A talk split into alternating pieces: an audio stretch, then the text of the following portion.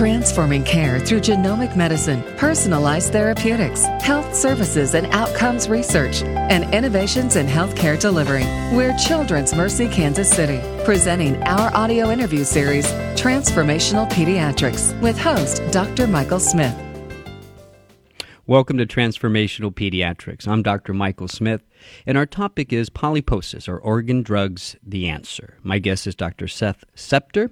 Dr. Septer is a pediatric gastroenterologist and the director of the polyposis program at Children's Mercy, Kansas City. Dr. Septer, welcome to the show. Hello. Yeah, thanks for having me.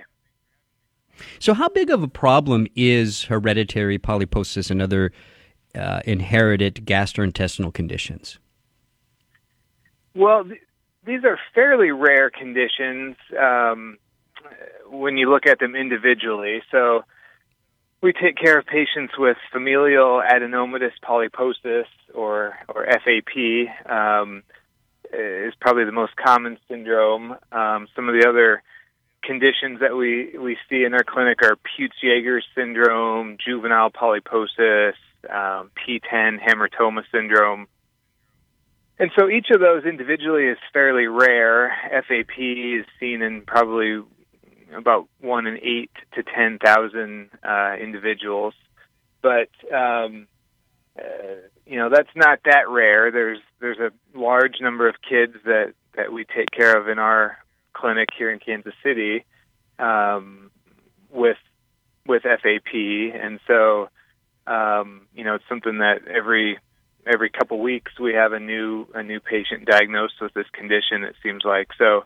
Um, it's it's it's rare, but not that rare. Is is how I would put it. Right. And what's the standard treatment approach for hereditary polyposis? Yeah, so uh, kind of going back to to FAP, um, it's one of the unfortunate things about it. It's it, if if left alone, it's got um, basically a 100% lifetime risk of colon cancer. And so, um, to combat that, the really the only effective treatment at this point is is colectomy or a surgery to remove the colon, um, which is great because it it pretty much eliminates the risk of colon cancer, but it it still leaves those patients with with a smaller but continued risk for um, cancer of the small intestine, sometimes cancer of the rectum, um, and so um, you know colectomy is the standard of care, but it's it's not still not the perfect cure, unfortunately. And so now, how is because I know this is kind of the work that you're focusing on. How is genetic testing, you know, changing the way that we're understanding uh, these conditions and and even treating these inherited conditions? Yeah, so genetic testing has been uh, available and, and improving over over the last years or even a couple decades. Um, and in regards to FAP, we know the gene that the, the mutation occurs on, called the APC gene. And so, um, a good percentage of the time, uh, we're able to find that mutation and, and give a solid diagnosis to a to a patient, and then subsequently test the rest of the family if they're at risk.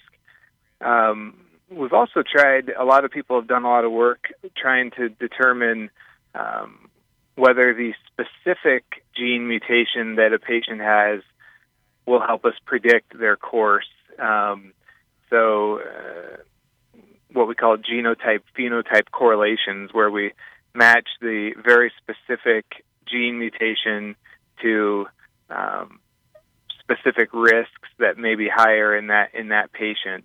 Um, and so that's been it's helped us tailor our surveillance a little bit um, in to each individual patient, do a little more personalized type of medicine, uh, know a little bit more what to expect for them um, based on their specific genetic mutation. And and it so Dr. Septer, so some of the you, you might have a uh, inherited polyposis syndrome that has you know a, a, very high chance of you know colon cancer as an adult, but knowing some of these mutations. Um, we may be able to discover which mutations are associated with more aggressive cancers, um, uh, less aggressive Yes. cancers, and that might then change how you're gonna you know, how you're gonna treat them today. Correct? Yes, yep. So there's there's certain mutations thought to be more aggressive, and so they may need the colectomy surgery earlier in life. There are mutations that seem to give a higher risk for some of the other cancers we see: thyroid cancer, uh, hepatoblastoma, which is a tumor of the, liver, um, small intestinal cancer. So, you know, a, a specific pers- person with one of those mutations, you may watch the thyroid more closely, or you may um, watch the small intestine even more closely than you would on a, a different patient with a different mutation. Well, how often, Dr. Septer, are, are we using genetic testing in these cases? I mean, are, is this something that's really just done at the larger medical centers? Um, where are we at, I guess, in this whole uh, n- new era of, of genetic testing when it comes to polyposis? Yeah, I, I think in today's day and age, you know, anyone who's at who's suspected or is at high risk to have one of these conditions should should be tested. I think that's clear, um, and they should be tested sometime in the pediatric age group. Um, and so, you know, it's important to know what you're looking for to order the right test and be able to in- interpret it. Genetic counseling is incredibly important in in these cases.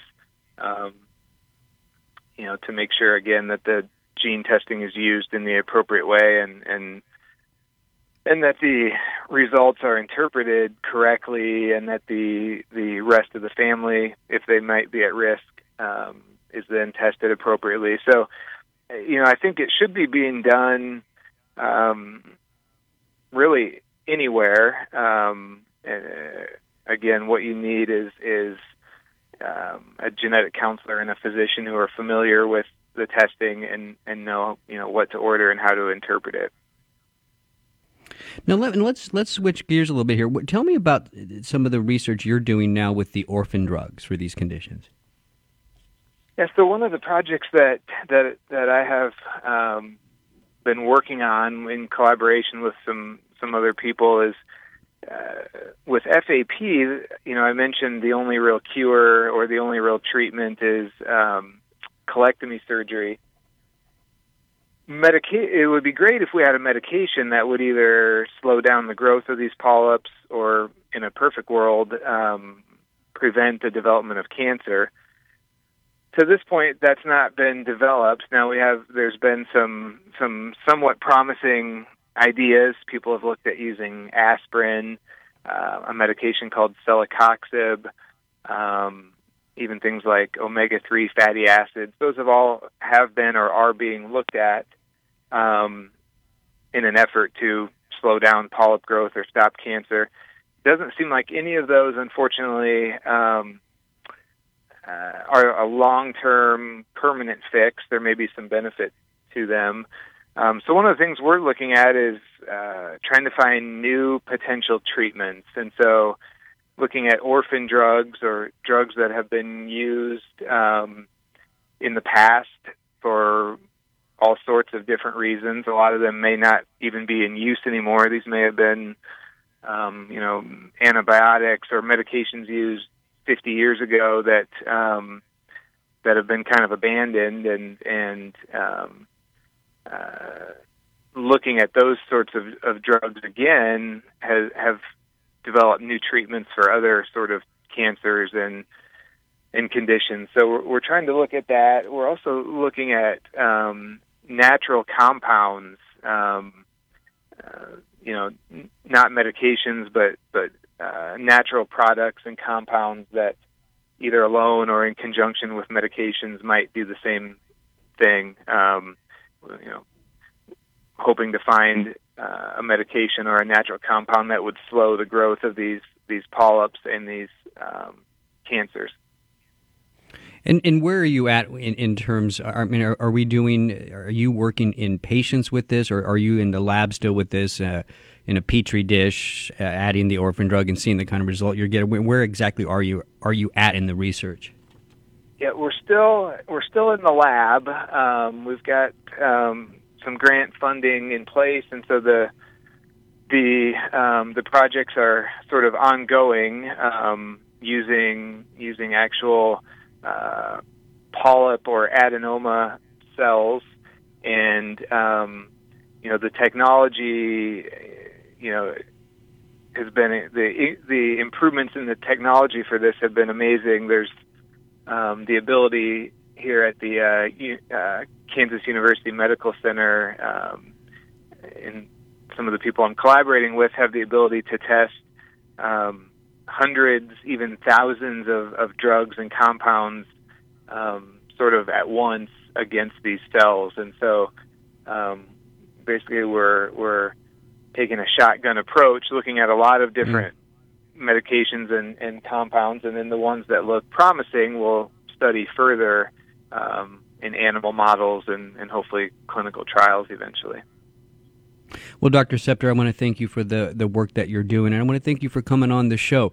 You're listening to Transformational Pediatrics with Children's Mercy Kansas City. For more information, you can go to childrensmercy.org. That's childrensmercy.org. I am Dr. Michael Smith. Have a great day.